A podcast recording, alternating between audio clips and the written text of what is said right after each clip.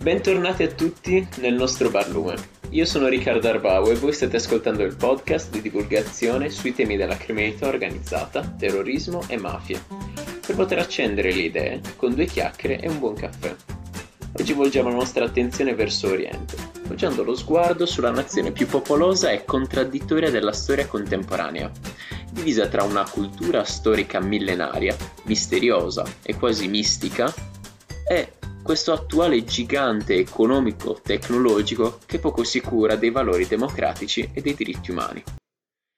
Preparatevi dunque, perché oggi si parla di mafia cinese. La criminalità organizzata di stampo mafioso cinese è comunemente denominata triade.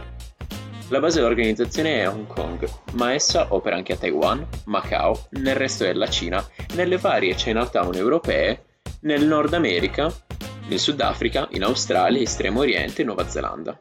Attualmente ci sono 58 gruppi della triade attivi ad Hong Kong. Alcuni di questi non sono altro che piccole bande di strada, mentre i gruppi più grandi comprendono lo Sun Ye Hon, il Xin Wu e il 14K.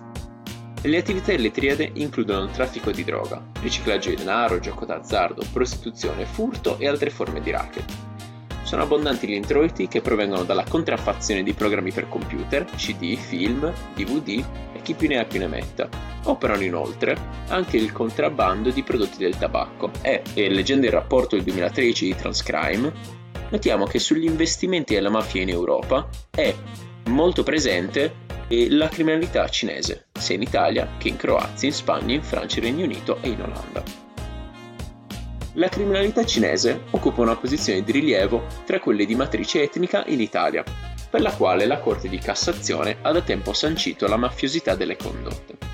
È presente in particolare in Toscana, soprattutto a Prato e Firenze, in Lombardia, in Piemonte, in Veneto, in Emilia-Romagna e nel Lazio, dove vi sono le comunità cinesi più numerose. I cinesi presenti in Italia provengono per la gran parte dallo Zhejiang, provincia meridionale della Cina, abitata da circa 40 milioni di persone. Le aree dei tre distretti dello Zhejiang sono zone montagnose. Le risorse principali di questi territori, prima che iniziasse il flusso emigratorio, consistevano essenzialmente nell'agricoltura e nell'artigianato locale. Base a ciò che emerge da alcune ricerche, però, coloro che emigrano da questi distretti risiedono prevalentemente nelle città, o comunque, anche se abitano in centri periferici, non sono impiegati stabilmente in agricoltura, ma svolgono attività economicamente dinamiche legate al commercio e all'artigianato. Nel novembre del 2009, al termine di un anno di indagini eseguite sotto copertura nell'operazione Made in Italy, fu sgominata un'organizzazione criminale cinese radicata grossomodo a Torino, ma dei quali gli affari si stavano espandendo verso Milano. Sono stati arrestati giovani uomini appartenenti alla cupola del clan, tra i capi d'accusa quello di associazione a delinquere finalizzata all'estorsione, in attesa di poter formulare il reato di associazione di tipo mafioso. Per completare questa piccola ricostruzione dei soggetti all'interno del nostro territorio, ci ricordiamo che il 18 gennaio del 2018 si conclude l'operazione Tucina Track delle forze dell'ordine che porta all'arresto di 33 persone accusate di associazione mafiosa, spaccio di droga, estorsione e prostituzione dove? A Prato. Si erano infiltrati nell'economia legale e avevano quasi il monopolio dei prodotti cinesi su strada in Italia, Spagna e Francia. A Prato prima comandava un certo Lin, che a sua volta prendeva gli ordini da Zhang Naizong, che ancora oggi è considerato uno dei soggetti più importanti all'interno della criminalità cinese in Italia. Adesso è residente a Roma, ma originario del Fujian. Dell'operazione si viene a sapere di una guerra fra clan che è avvenuta a Prato tra il 2000 e il 2010 ed è stato proprio Zhang Naizong a pacificarlo. Il business della mafia cinese ha origine, come in altri paesi, con le loro storiche attività cioè le estorsioni e l'immigrazione clandestina nelle loro comunità. Ora si dedicano anche alla contraffazione di sigarette, allo sfruttamento della prostituzione, bische clandestine, traffico di rifiuti tossici e al riciclaggio di denaro, attività invece tradizionali delle mafie italiane. Inoltre le triadi sostengono la colonizzazione delle città attraverso l'apertura di esercizi commerciali e ristoranti, dove inseriscono personale e che è costretto a lavori gravosi e umilianti, con le mafie italiane non sono mai stati in disaccordo, ma sono in rapporti d'affari. Le relazioni più intense le hanno avute con la Camorra, soprattutto nel settore della contraffazione dei marchi italiani. In questo caso, la Camorra imponeva il prezzo finale dei prodotti e in cambio forniva i servizi per aggirare i controlli. I cinesi, inoltre, hanno fatto entrare nelle loro società diversi boss camorristi. Difatti, Salvatore Giuliano, boss camorrista di Forcella, sembra essere stato il primo ad intrattenere rapporti con la malavita cinese. In rapida crescita risultano le attività di import ed export con la Cina ed il settore dei servizi alla persona, quali parrucchieri, centri estetici e centri massaggi. Proprio questi ultimi eh, dove in più occasioni sono stati scoperti giri di prostituzione di connazionali vittime della tratta. La criminalità cinese è costituita da modelli delinquenziali gerarchicamente strutturati ed è incentrata su relazioni familiari nonché solidaristiche. Essa è caratterizzata infatti dalla Guangxi, una rete assistenzialistica che assicura favori e servizi agli appartenenti alla comunità cinese. Proprio la partecipazione ad interessi collettivi genera nella comunità etnica un senso di appartenenza, che tende ad accrescere il livello di omertà nel caso di attività illegali, contribuendo alla realizzazione di un modello di comportamento assimilabile a quello di tipo mafioso. La movimentazione transnazionale di denaro, provento delle attività illecite, assume quindi un ruolo fondamentale nell'economia criminale cinese, Tuttavia, l'analisi dimostra che le rimesse di denaro verso l'estero da parte delle comunità cinesi in Italia stanno subendo una progressiva e forte diminuzione. Ciò potrebbe essere indicativo non tanto della mancanza di liquidità di questa criminalità, bensì dell'utilizzo di canali di trasferimento alternativi non tracciabili, quali i circuiti delle monete virtuali, per esempio, delle chat, delle app telefoniche e delle carte prepagate, ma anche per esempio di mezzi più semplici come i trasportatori di valuta, cosiddetti spalloni. Va evidenziato che il gioco d'azzardo ed in particolare quello delle slot machine verrebbe utilizzato come sistema per riciclare del denaro contante ottenuto illecitamente. Per quanto riguarda gli stupefacenti, i gruppi operano in regime di sostanziale monopolio nel traffico dello spaccio dello shabu, una droga sintetica molto diffusa tra i giovani cinesi, che viene talvolta ceduta anche a pusher di altre nazionalità, in particolare filippini e africani. Per quanto riguarda lo sfruttamento della prostituzione, questa mostra segnali evolutivi, ma sembra essere sempre più rivolta al di fuori della comunità. Dell'attività che per l'appunto spesso ha come schermo delle attività commerciali, si trasferisce spesso anche all'interno di abitazioni private. Alcune indagini hanno tra l'altro disvelato che i contatti tra le prostitute e i potenziali clienti, così come il pagamento delle prestazioni sessuali, eh, viene eh, attraverso l'uso di sistemi di messaggistica. Anche le estorsioni sono generalmente operate all'interno delle comunità etniche, così come i reati contro la persona e il patrimonio. Per quanto attiene all'immigrazione clandestina cinese, questa è strettamente connessa con i flussi di produzione di documenti falsi, continua a coinvolgere i cittadini cinesi presenti nel territorio nazionale. Infine, nel mese di novembre 2019, la Guardia di Finanza di Prato, nell'ambito dell'operazione Gagaro, ha disarticolato un sodalizio italo-cinese dedito alle cosiddette frodi carosello, un sistema di finti scambi di beni tra società appartenenti a diversi stati allo scopo di evadere tasse, in particolare l'IVA.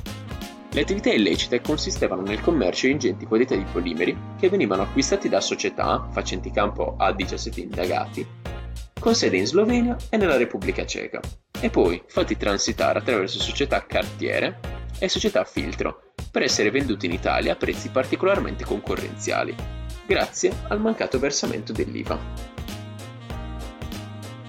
L'organizzazione delle triadi oggi come ieri, è di tipo piramidale e ogni gradino della scala gerarchica viene identificato con un numero, il cui significato simbolico è da rintracciarsi principalmente nella numerologia taoista. Anche nella comunità cinese, infatti, hanno sempre dato un grande significato al numero, affiancandolo a presagi di fortuna oppure di sfortuna. Al vertice vi è la testa di drago, o signore della montagna, con il numero 489 seguito dal vicario del capo, dal maestro d'incenso, detto anche cerimoniale, dal garante delle alleanze e dal guardiano del vento, incaricato della sorveglianza interna, tutti contrassegnati dal numero 438. Vengono poi dopo il ventaglio di carta, investito dall'amministrazione delle finanze, numero 415, il sandalo di paglia, deputato alla trasmissione delle informazioni, numero 432, il guerriero del Polo Rosso, responsabile del settore militare e dell'amministrazione della giustizia interna, numero 426, e infine i membri ordinari, tutti identificati dal numero 49. La filiazione presuppone un giuramento che si articola in 36 promesse, riassumibili nell'impegno di preservare la segretezza totale della triade, di prestare soccorso agli associati in pericolo e di rispettare i valori tradizionali, pena l'inflizione di pesanti sanzioni corporali fino alla pena capitali per le trasgressioni più gravi pur non essendo munite di un'organizzazione interna rigidamente gerarchica, non sono tuttavia emersi all'attenzione degli investigatori stabili collegamenti federativi fra le varie triadi. Ne può dirsi fondamentale che esista un organo di vertice come la cupola siciliana di Cosa Nostra. Allo Stato vi sono differenze soltanto nella consistenza numerica degli affiliati e nell'ampiezza del raggio d'azione criminale che vedono prevalere fra le triade il Grande Cerchio, la 14K e la Sun Yen Ho. La dimensione pulviscolare delle formazioni triadiche spiega anche il carattere localistico e perciò transitorio degli accordi con le organizzazioni criminali. Non è tuttavia escluso che, soprattutto per il ruolo sempre più egemone assunto da tali organizzazioni nella madrepatria, possa costituirsi un coordinamento centrale delle attività criminali e degli investimenti legali delle triadi sparse nel mondo. Potendo contare su un flusso migratorio quantitativamente in crescita e geograficamente in espansione, e avendo da lungo tempo dimestichezza con il sistema sotterraneo di trasferimento di capitali, creato appunto per sfuggire ai controlli governativi, le triade si sono trovate ad anticipare in termini criminali la globalizzazione economico-finanziaria, assumendo perciò un ruolo di leader nel panorama delle nuove mafie. La difficoltà di ottenere informazioni aggiornate sulle loro attività e sulla loro consistenza numerica, riducibile al ferreo vincolo di segretezza che lega gli affiliati e alla scarsa visibilità degli investimenti, non impedisce alle triadi di porsi nel vertice delle organizzazioni mafiose, per aderenti stimati di 10.000 solo in Europa, giro d'affari e prospettive di fusione, meritando da Faligot la definizione di impero invisibile. Come consueto fare, in conclusione, piace citare qualche operazione che ha visto coinvolte le nostre forze dell'ordine. Innanzitutto l'operazione del 12 ottobre 2019, con la quale tre cittadine cinesi sono state denunciate per il riciclaggio, perché individuate all'aeroporto di Fiumicino col seguito di 2,7 milioni di euro occultati all'interno di valigie. Le indagini sono scattate dopo che erano stati accertati frequenti viaggi da e per la Cina. Si segnala inoltre che il giro d'affari illegale che ruota intorno ai giochi e alle scommesse clandestine, come abbiamo visto, frutta fior fior di quattrini alla criminalità cinese. Sempre a riguardo, dicembre 2019 la Polizia di Stato, nel corso di attività di rilevazione delle bische clandestine nella zona industriale di Prato, ha tratto in arresto con l'accusa di estorsione un cinese gestore di una casa di gioco non autorizzata e denunciato altri 55 connazionali. L'arresto era peraltro già stato individuato nell'ambito delle indagini relative alla guerra fra bande, di cui abbiamo parlato poc'anzi. Infine, è emblematica in proposito l'operazione Osso, conclusa a Trento il 3 luglio 2019. I carabinieri, infatti, hanno disarticolato un sodalizio multietnico dedito allo sfruttamento della prostituzione di giovani asiatiche. Tra gli arrestati, due donne cinesi che ricoprivano il ruolo, diciamo, di matrone. Un uomo della stessa nazionalità, con il ruolo di cassiere, e tre italiani, che invece avevano preso in locazione gli appartamenti dove le donne si prostituivano, provvedendo anche ad assicurare il collegamento internet per la gestione della clientela. Anche lo sfruttamento del lavoro rientra tra le forme di attività illegali praticate dalla criminalità cinese, come abbiamo potuto ben, ben vedere. Siamo arrivati alla fine del nostro appuntamento. Abbiamo analizzato per quanto possibile un polo di criminalità straniera che ha ritagliato la propria fetta e si è affermata autonomamente negli affari illeciti, dallo spaccio all'estorsione, dallo sfruttamento della prostituzione al contrabbando, traendo la propria forza dallo sfruttamento delle realtà più povere e scarsamente tutelate dalle istituzioni, e che spesso combaciano con le minoranze etniche presenti sul territorio. Anche per oggi è arrivato il momento di abbassare la serranda e spegnere le luci del nostro baretto. Grazie a tutti per l'ascolto e al prossimo episodio.